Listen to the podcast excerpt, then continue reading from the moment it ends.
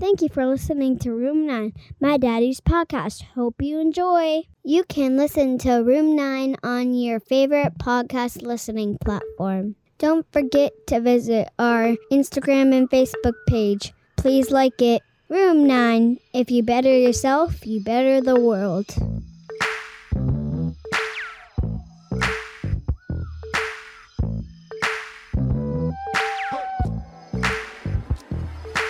Remember driving around on, I think it might have been Thanksgiving, looking for somewhere to eat. Everything was closed. And I was like, I don't want pity. I want to remember this feeling because I, I don't want to be here again. Like, I don't necessarily want to be around my family again and all that addiction, but like, I don't want to be here again. And I'm responsible for getting myself here. It was no one but me. And so I got to, you know, it's up to me to, to remember this feeling so I don't, so I'm not driving around every Thanksgiving for the rest of my life. Today's guest is Slash Coleman. This is Slash's second time on Room 9, and this episode is really to promote a laughter yoga seminar that he's doing on April 7th. If you listen to our original episode, you will hear Slash is a U.S. yoga ambassador, and what an awesome concept this whole idea is. And I'm excited for you guys to listen to this episode and really just check out what he's got going on and check out this seminar. All the links will be below, all the information will be below, and obviously there's lots of information throughout this episode in my conversation with Slash. So check out all of his links down in the description. Check out where you can sign up for this webinar on April 7th, 2021 at 6 p.m. Eastern Time. And I will be talking to you guys soon. Much love. Peace.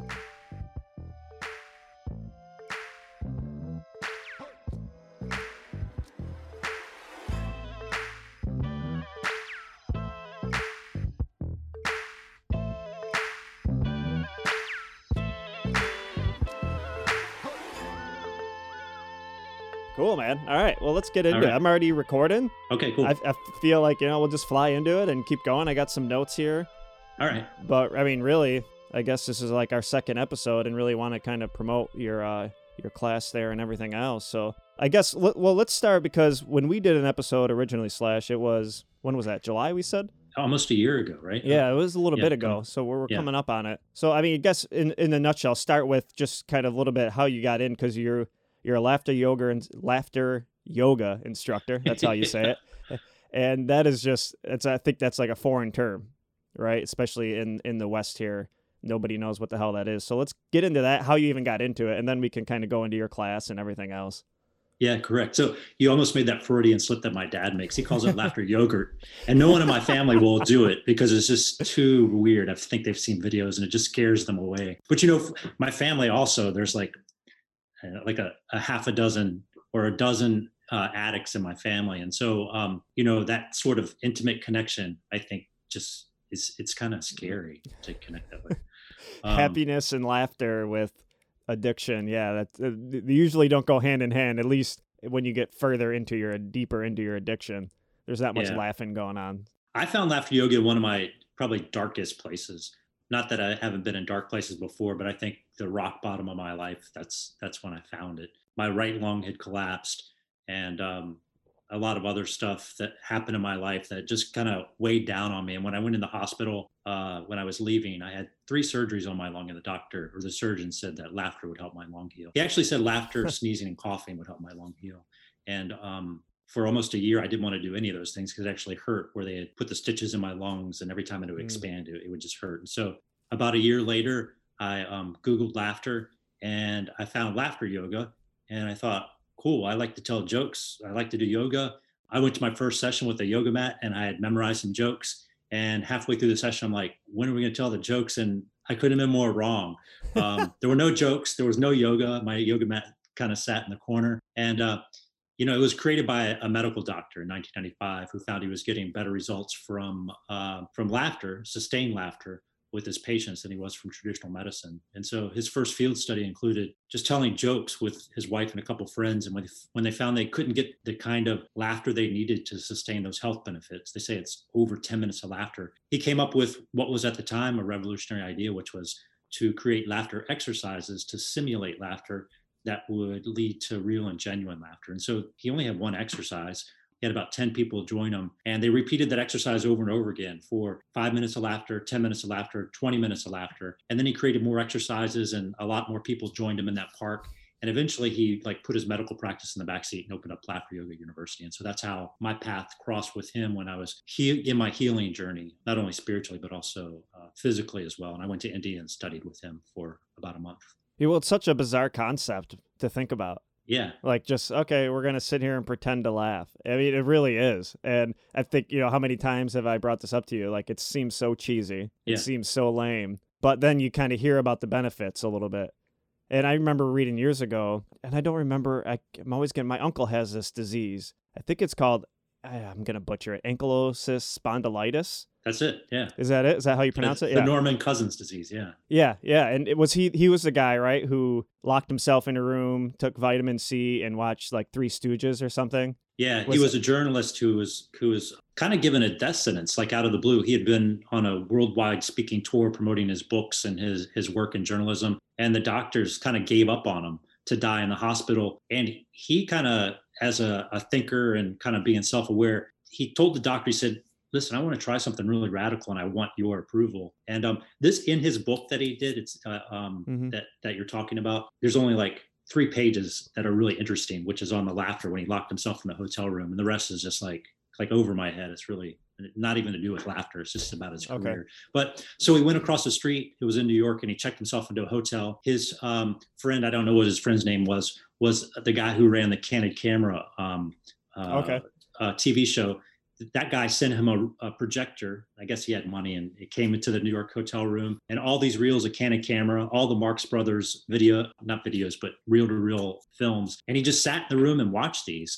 And he found he would laugh a little bit, and it would give him some sense of the pain went away for him and he found it when he would laugh for up to 10 minutes or even an hour that pain would go away for five to six hours. And eventually like all his symptoms disappeared and we went back across the street to the hospital and talked to the doctor. The doctor was dumbfounded. That's so weird. and actually dr Kataria, who i studied with in um, india who created you know laughter yoga that was the book that inspired him to kind of look into laughter as kind of a treatment. And and that book is called anatomy of an illness okay, it's so strange to me that we these things don't get studied more and looked into more and talked about more. And I guess that we could take this whole conversation to maybe the whole pharmaceutical companies, all that shit. But yeah th- we'll save that for another time, right? I just think it's so strange that you know stuff like this is not looked into more, and it's so weird how I I get all the people, all of our bodies are different, and um, maybe people sitting down and laughing for an hour aren't going to help them change some diseases or sicknesses that they're struggling with, but it's obviously has helped a person. This isn't made up. I I can't imagine it's a made up story that somebody fabricated. I mean, what would be the point of it? And so it's just interesting to me that we never are looking into these concepts more and trying to get them out there more. And how many? What is there like three, three or four officially? I don't know if is licensed the correct term, but certified, I guess would be the word uh, in laughter yoga. I mean, there's not. It's not a big thing, right, in the U.S. right now. Yeah, what do you mean by three or four? Like how many? How many people are like te- doing what you're doing? Is what Oh I'm yeah, saying. yeah. I Oh, know. no, well, there's, is- what there's I'm trying to get at. Yeah, yeah. So um, when the the doctor created like these free laughter clubs where anyone could come and laugh, and you know now there's since 1995 there's like 18,000 in India alone, Okay. and there's probably it, there it's spread over like 100 countries, and there's yeah, probably close words up to like 100,000 of these laughter clubs. So there's quite a there's still not a lot, but there's a number of what we call certified laughter yoga leaders and teachers out there teaching and leading it. But a lot of people get into it not because they're they're particularly good at business or they want to start a club or they want to laugh with others. They just do it, are doing it for themselves. And so It changed the majority of people yeah. that yeah take it aren't aren't kind of kind of spreading it to others. And and the other thing is that you know, or in terms of yoga yoga where we do poses, there's bookshelves filled with like uh, literature on yoga and the philosophy of yoga. When we talk about laughter yoga, one book written by the doctor, came out last year in 2020. So like there's not a lot even written about it. I, t- I think until that the bookshelf begins to spread and you know that's how we kind of assimilate information and kind of spread it around that, that it's still going to be this really kind of unheard of thing and a fringy thing and, and it's interesting because as an artist i've created stuff in the past where i start out doing something that's kind of weird and my friends and my family come and I keep doing it long enough, and then it becomes mainstream, and then it's on PBS and NPR. Now everybody wants to come to do this thing that was at one time fringy and is now mainstream. And I, I remember when I lived in Portland, Oregon in the 90s, and there was a, a little bit of massage therapy out there, but not a lot. There weren't a lot of massage therapy schools.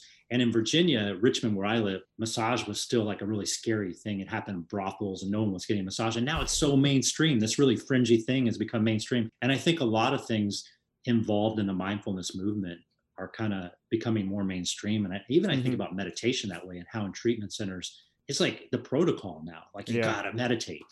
So Yeah, and I think that comes with negatives and positives. I think that Yeah. you know there's that new age thing where I mean I know people who are just who don't want to do anything on themselves but claim to be new age, claim to be meditators, claim to be into yoga and it's like it's a thing. I think that's a negative side effect of it, but you're right, everything has to transition. Everything starts at the bottom that isn't known about and it's the people who stick it out and keep going and like no this made it and it's usually people it made a difference in my life. I believe in this so i'm going to keep sticking it out and that's what gets you through that that upswing or downswing of nobody's really doing it yet. So what are what are you guys doing? What are you guys doing to push this out there? Because i feel like this should be in in treatment centers. This should be all over the place as well. Because i mean why not? I think like we talked about you have so many different pathways of recovery. The 12 step is obviously not the only way that works for people. It doesn't work for a lot of people. We need Yeah. more pathways. We need different things. What are you guys doing to push it out? Well, I you know I think about what doesn't work in, in treatment, and like you know that's debatable like the percentages, but like in 12 step recovery, it works for like less than three percent. So that's like 97 percent of the population like isn't getting anything from Mhm. that, or is it- it's just failing them. And then I looked at the numbers for regular treatment when you go into a treatment center and like you rent a bed for however long and like go through their their program. That's like only 30 percent, and so 70 it's failing 70 percent of the people. Hmm. And so this idea like there's this opening for something new. The thing with laughter yoga as is as a it's not a profession, it's not an industry, it's something people are drawn to. Still pretty fringy now in terms of mindfulness. Like I said, people are able to adopt it to kind of fit their own personality style. And so someone that's drawn to work with seniors will take it into senior centers. Um, I have a friend, Robert Rithis. He's been doing it for a while, and his he's a he's a mime. He studied with Marcel Marceau, and he kind of has this performance performance aspect to it, and kind of uh, cool. combines mime with with his his laughter yoga. And then um, Albert uh, Nerenberg, who's a, a filmmaker up in Canada, he's looked at kind of laughter in terms of film and has made films about it. And so you know, my whole thing, uh, kind of growing up in Alateen since I was like 11 years old and being surrounded by so much addiction in my family, you know, I immediately wanted to take it into to the world of, of addiction and, and substance abuse and treatment. And so, you know, in terms of what's going on and and how are we getting it out there, I don't think it's happening. I mean, I think it's just people like me under the radar, just kind of following the laughter. And the nice thing about it, you know, I did this year long experiment for an entire year. And the nice thing about laughter is that there's no nothing that you have to remember in terms of like, oh, I got to remember to stay present. I got to remember to breathe. I got all these like with all the mindfulness, like if you meditate, like let me count my breaths and like let me sit, you know, every morning at 6 a.m. and I can't miss and for my diet, I can only do this many calories. With laughter, the sense of presence is automatic. And so the sense of breath happens every time we like expel a Mm. laugh, we auto- automatically take the in breath. And so really I think that's a plus and a minus to laughter yoga because the plus is it keeps people involved really present, but it keeps people involved so present that they really don't have a lot of goals for it. And they really aren't looking in terms of what's Hmm. ahead because it keeps us so present in the moment, which is what we want meditation to do, that we don't care about the past and we don't care about the future. And when you think about true mindfulness, that's magic, man, because that's, That's what meditation is supposed to do. That's Yeah. what we want people suffering from addiction to do. Quit, you know, with all the anxiety of what's going to happen, what happened, looking behind us, looking forward. Like we're just in the present. And when we're in the present, like, I don't know, goals kind of don't work in the present in a sense. No, I was, I was going to say, I think that's exactly, I mean, you hit it on the head, right? Meditation, sitting down, doing a meta- mindfulness, meditative thing, whatever that looks like to you, seems like a chore to us sometimes. Even doing regular yoga. Like I know damn well my you know my legs were cramping up for a week there. It's like I I can tell I needed to stretch. I know how good it is for me, but it's a chore. Like I don't want to do it. And I love that. That laughter forces you to be in the present and that's what we're all longing i mean that's where almost all of our suffering comes from is not being in the present right yeah and yeah. what a, what a beautiful uh a tool that is to get you into the present yeah. In in the sessions that i do in the treatment centers they typically will last an hour and it, it it's very interesting within that hour there's nothing that you can get better at. It's not like you can practice at home and next week you'll be better and you can see some progress. And it really like it begins to just like meditation it begins to create new neural pathways in the brain because i think just being born a human in our culture we're so used to like having Linear. this idea like what's Yeah. next and what's yeah very linear way of thinking like what do we do need to do next and no one can get better with this it's just like you're here to laugh and it, it and it can be jarring not not only because laughing with strangers it, it makes us feel really vulnerable you know that feeling of vulnerable makes us a lot of people want to use because they don't they don't want Mhm. that feeling but there's nothing in it um, there's nothing in it that that to, to pro- to progress with it really so Yeah. and, and i think with some treatment stuff you can look at like okay i'm making progress here how was i when i came in compared to where i'm now and like with laughter there's none of that which I think is in essence is beautiful. I think that's what's amazing about it is you're not oh because that's what we I, I am always always it is never good enough. I'm always trying to get better. I'm always trying to set goals and trying to meet different goals and be better at everything and work on myself and try to get to a certain point where I need to be in life in quotes need. And then you talk about laughter yoga and it's like no, you just sit here and laugh. You don't get to stage three and get your black belt. you know, Yeah. you, you can't get do this or that. You just come in and you're here and you do it. I mean, I got I got to experience it because I have yet to really. I mean, I've thought about it a lot, which I love to think about everything, but I have yet to kind of join a session. So I'm hoping to get there on April seventh. Correct? Yeah april 7th April seventh. So Uh, let's let's yeah, which, go, go ahead. I just wanted you to talk about that a little bit and get in that um your your whole routine here of what's going to happen. I know three people. Was it three people you said that started a nonprofit that are doing these monthly classes?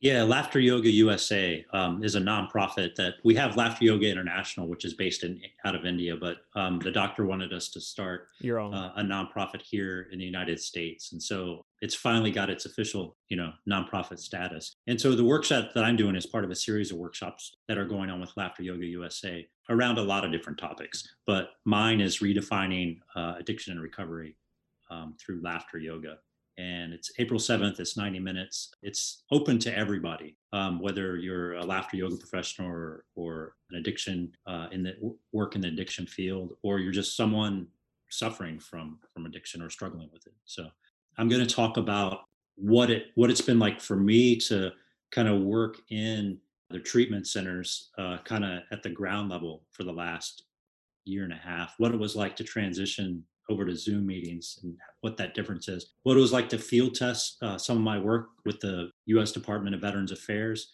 Really, eh, you know, I've gone from you know that year and a half where I was just like, hey, I'm just staying present in this. I'm like just interested to seeing like if I can kind of make a contribution to the field of addiction and substance abuse in terms of like some kind of treatment or a program that may help supplement all these other treatment paths. And I've gone from that to kind of being asked to talk about the topic and then really reflect on you know what others may perceive me as like being an expert on which is it's a very different place to be in because before it's just me as an artist and me as a professional just doing this thing that makes me feel really good and kind of exploring it. Kind of i call myself well, uh, another person has called me a wannabe scientist kind of exploring through trial and observation like what works and what doesn't. That's where my passion is. Um, to being in this place where i'm saying this is what I found what works. It can possibly re- be replicated. I'm not sure, but I know that at least what I've been seeing for a year and a half, it really helps people feel better in the moment. Yeah, that's oh man, it's so interesting. So interesting. Oh, laughter. Such a funny thing. I know I've mentioned to you so many times. Um, when I think when we first did our podcast, I think even the last time we talked about when we met to talk about doing this podcast, how I have just that feeling after that deep laughter is so I don't know, you can't even explain it. You just feel light as a feather. And I totally I totally love that concept. I, I feel like this is kind of like an icing on the cake thing, if that makes any sense. Like this should be added to any kind of recovery, any kind of thing in anybody's life. You don't even have to be in the substance use and addiction world. I think adding this to any of your routine, whether it's exercising, is just going to be a beneficial thing.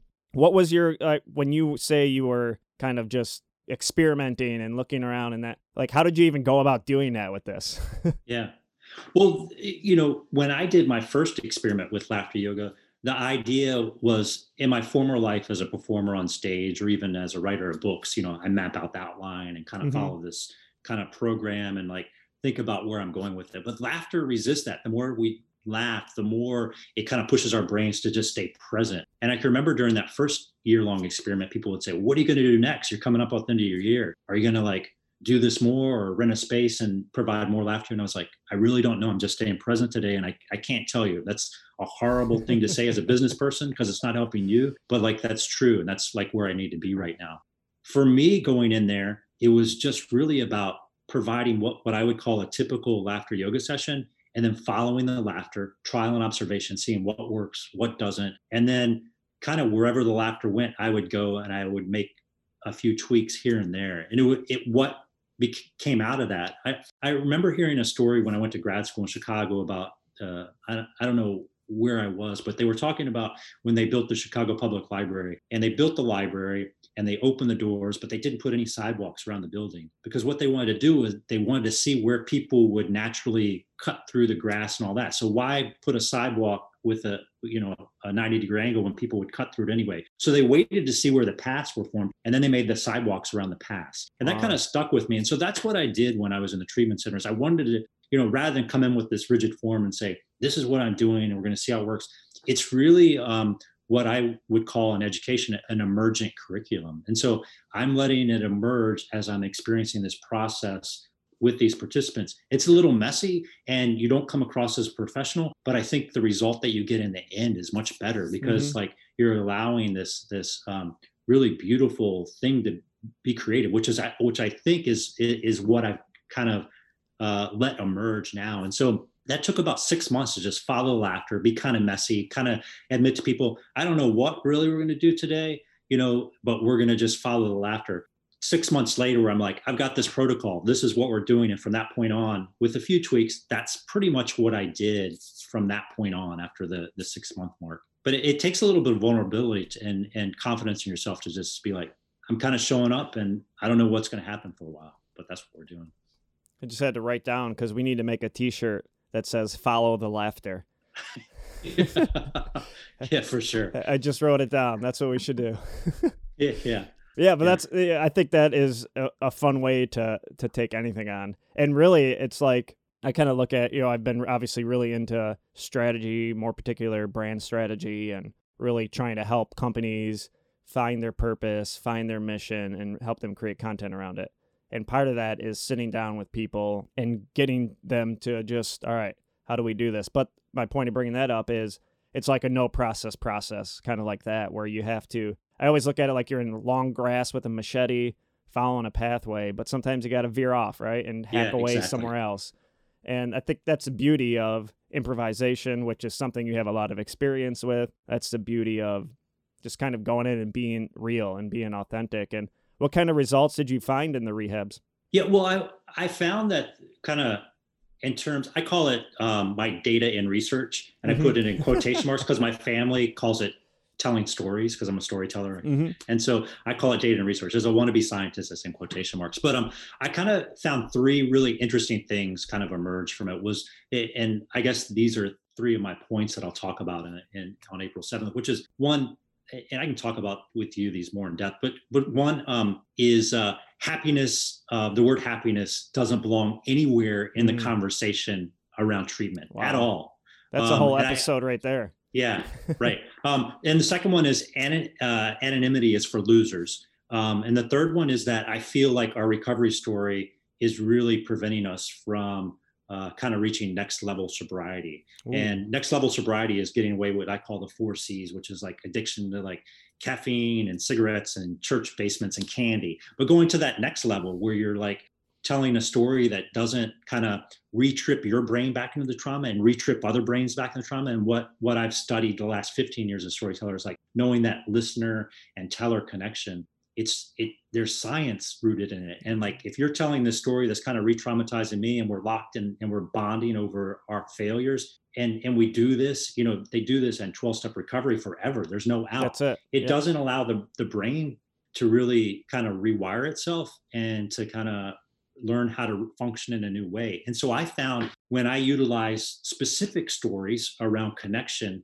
that still had a hero and still were exciting and, and pulled people in like stories will, when they were rooted around connection, it began to help the participants kind of rewire how they thought about connection. It's almost like, well, it's due to this thing called mirror neurons. We have these neurons inside ourselves. So when someone smiles, we tend to smile. When they tell a story about connection, we tend to lean in instead of like leaning out or with the recovery story, kind of leaning back and kind of just kind of going back into that Mm. pat, that loop pattern that we have.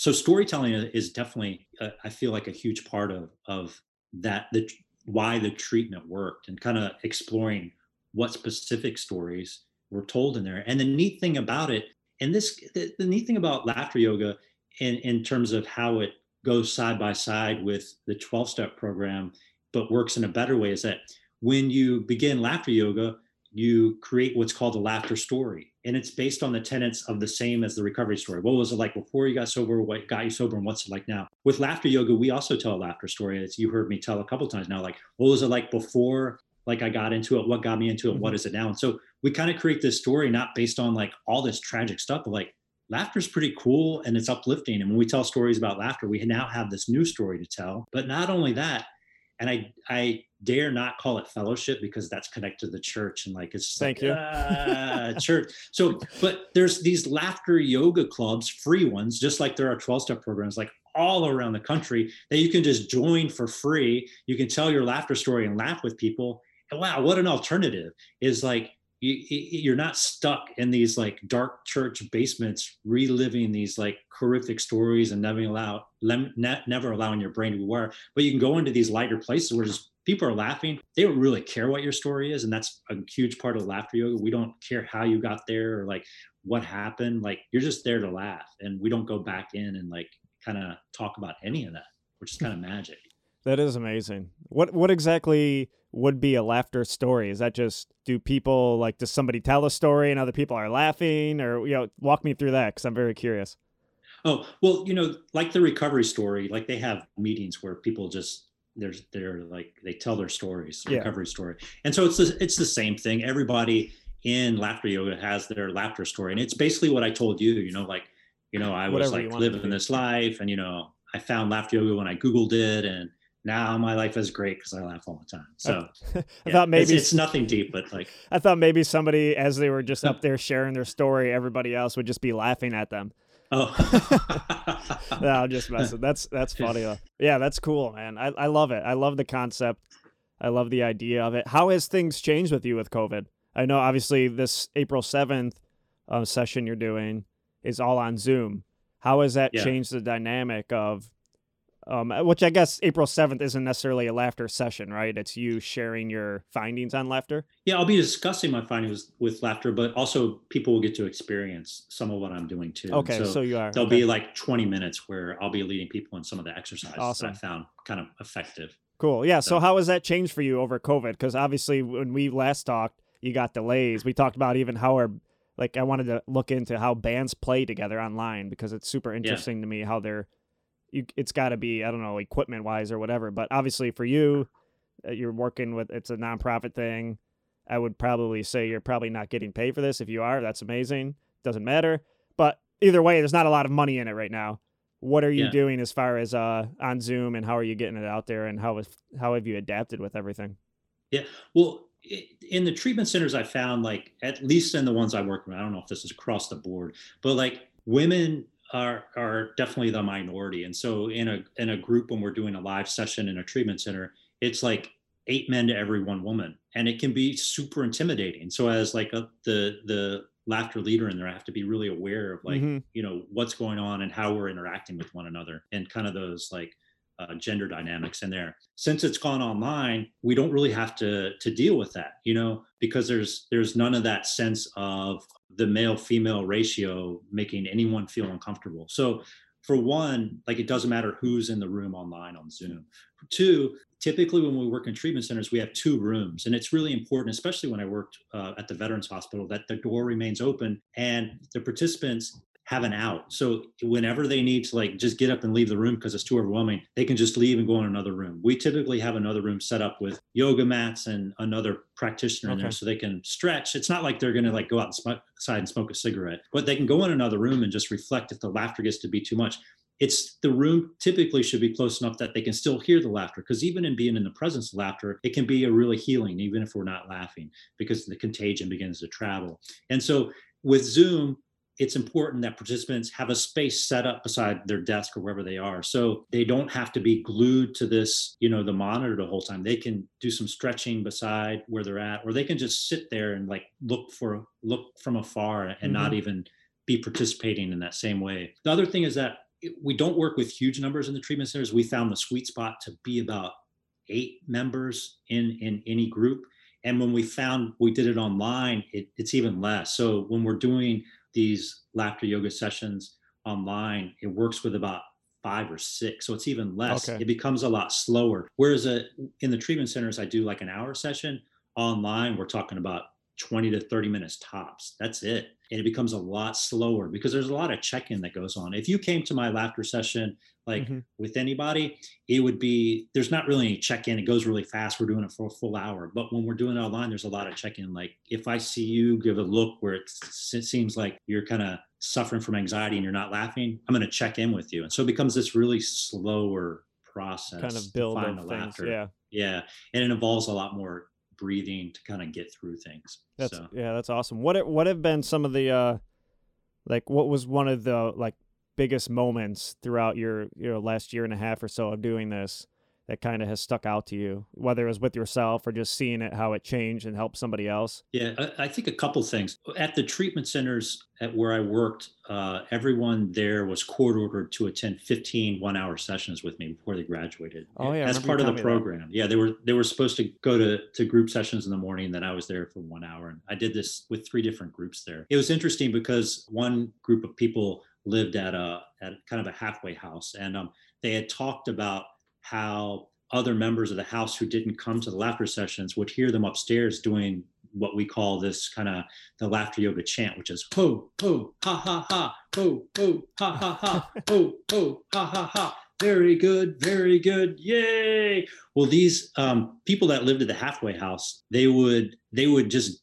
break into this chant at random times, and it would like infect the whole house, you know, because you can imagine this house is like people are going to work and they're trying to like deal with their parole officers, and it's a this not a really light place, and like all of a sudden they're injecting this kind of weirdness into it, mm-hmm. and they're people are coming up to them going, "What is that?" And they tell them, "Well, you know, I I." And this is the thing too. Is like when I talk about anonymity and how it kind of prevents us from like reaching long-term sobriety. In the in the in the old world i can remember uh, my dad passing people from the program when we were out in the street when i was a teenager and i'd be like hey that's so and so and he'd give me a dirty look. Oh don't don't you know don't. i'd be like that's so and so from the program. And he'd be like he'd shoot me a dirty look like don't don't say anything. Don't talk about it. You know there's a big secret around yep. who's in there and you have to remain anonymous. And with the with this new story of laughter you get to say who was that? And you're like oh they're from my laughter club. You can totally like call them out because it's you know that's so and so and it doesn't have to be this big shameful secret around how you know this person and who mm-hmm. it is. And i feel like that causes creates more connection instead of being the shame fest. So that it kind of creates this and it, kind of this new paradigm of how we interact. Luckily there's these laughter clubs that allows that allow us to do that. If not there we'd still have to keep keep these shameful secrets. But like i could see my dad tense up and i can remember passing people in the um, you know at a at, out at the grocery store and they wouldn't look at me you know once i got into recovery and like i'd feel shameful like suddenly like my stories are like i should feel guilty for them and like you know mm. we have no connection and they, they're so ashamed that they can't even look at me but i've got to maintain this anonymity and like it's not working that's probably you know you look at all the things that do, do, we question like why it doesn't work and that that can be huge you know and, and one more thing that i experienced you know you had said like what do you remember in terms of your successes or from the, the treatment centers? Is it, it definitely, this isn't a one size fits all. I've had some resistance in there that kind of I guess flip me out is I don't know what how other way to say it. There's real resistance to it from a lot of people that are struggling with addiction, and they they want no parts of it. And it, it no. it's it's gotten really mean on a couple occasions where um, I feel like they're fighting to their their own desire to, to remain the same and like i hear i'm presenting like this new pathway and it's it's a can be a real fight well struggle.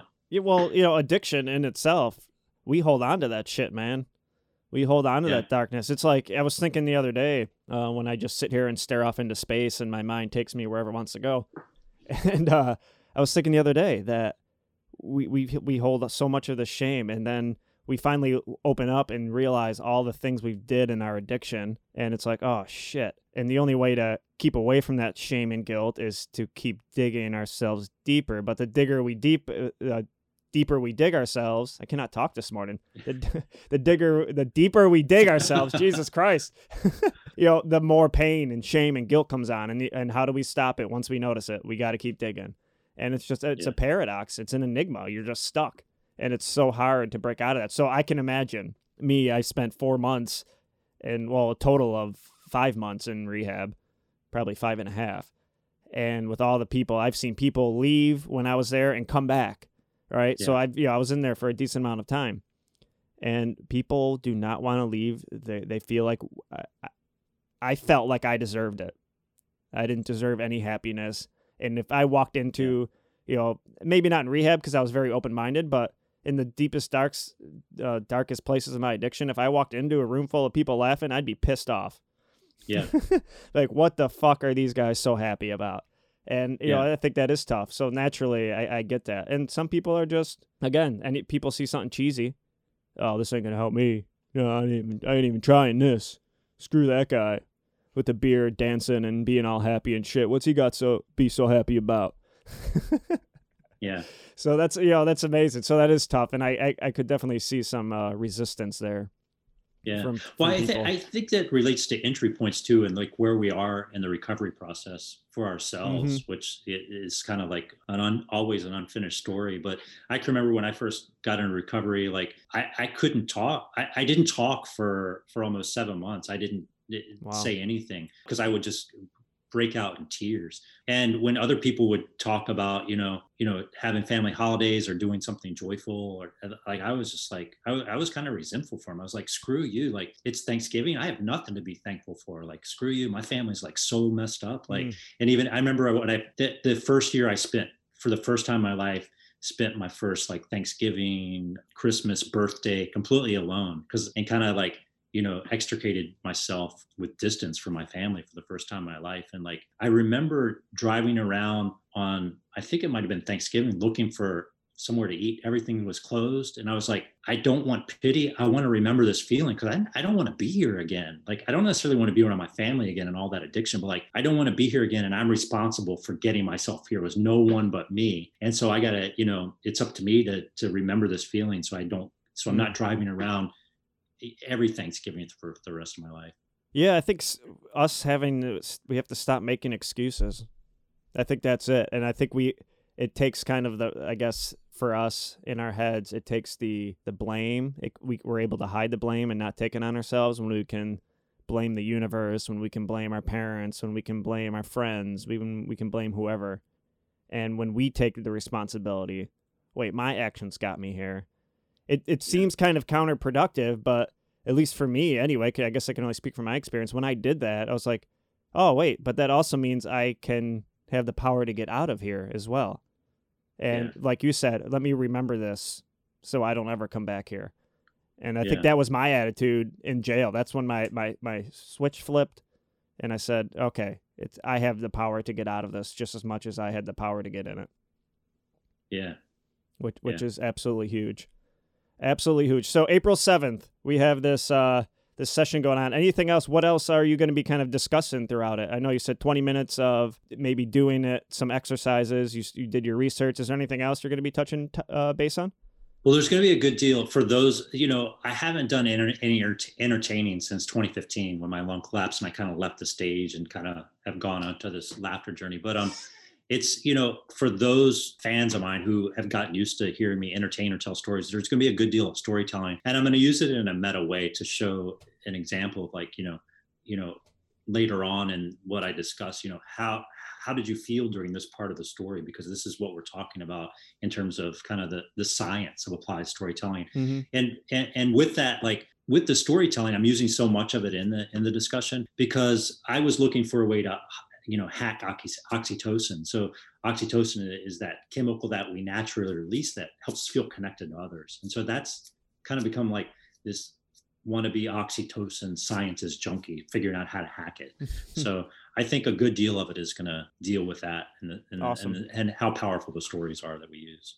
Very awesome. Yeah storytelling man. I'm i'm a huge huge fan of it. I always say you know we've been we were drawing them on caves before yeah. we could even speak and it's just it's amazing how I mean Carl Jung flips me out, man. When when when things connect in my head that Carl Carl Jung has wrote, it's like holy shit. And think about how you know back when he was around, you know, in the early 1900s, and yeah. the things that he looked into and archetypes and all that stuff. It is trippy to think about how powerful a story can be, and, and yeah. just sharing it. Yeah, exactly. Exactly. Yeah. So there'll be a good deal of storytelling, a good deal of research in there, and then talk around like, you know, what what kind of I've discovered working with um, addiction the last year and a half. Besides that, you know, a lot of a good deal of experiential stuff. So people will get to experience some of these mm-hmm. exercises for themselves. So yeah, I'm putting it on the calendar, man.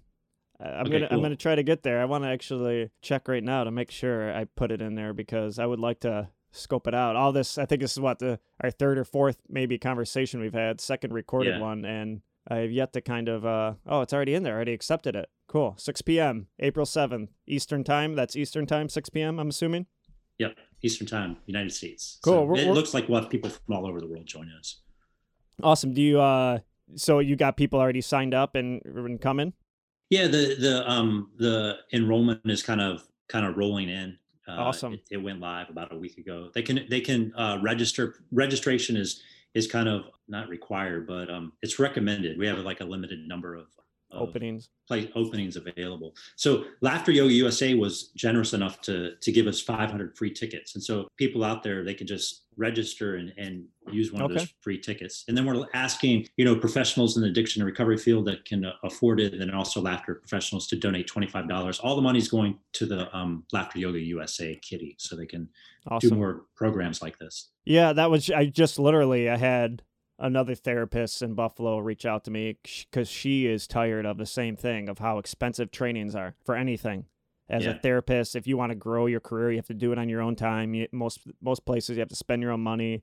So she started uh, for the price of any donation to any nonprofit, you can come into these trainings that sometimes cost thousands and thousands of dollars. Wow. And you know, it's it's really awesome. So I was kind of doing the same concept with her. I sat down with her we did a podcast. I'm finishing editing it. We're gonna push it out there and try to get more people, just more awareness around it. And it's yeah. tough because well, I struggle with it, man. Because here I, I, you know, I'm in my life where I'm struggling to make money, and I'm out there trying to like I got to put food on my table too.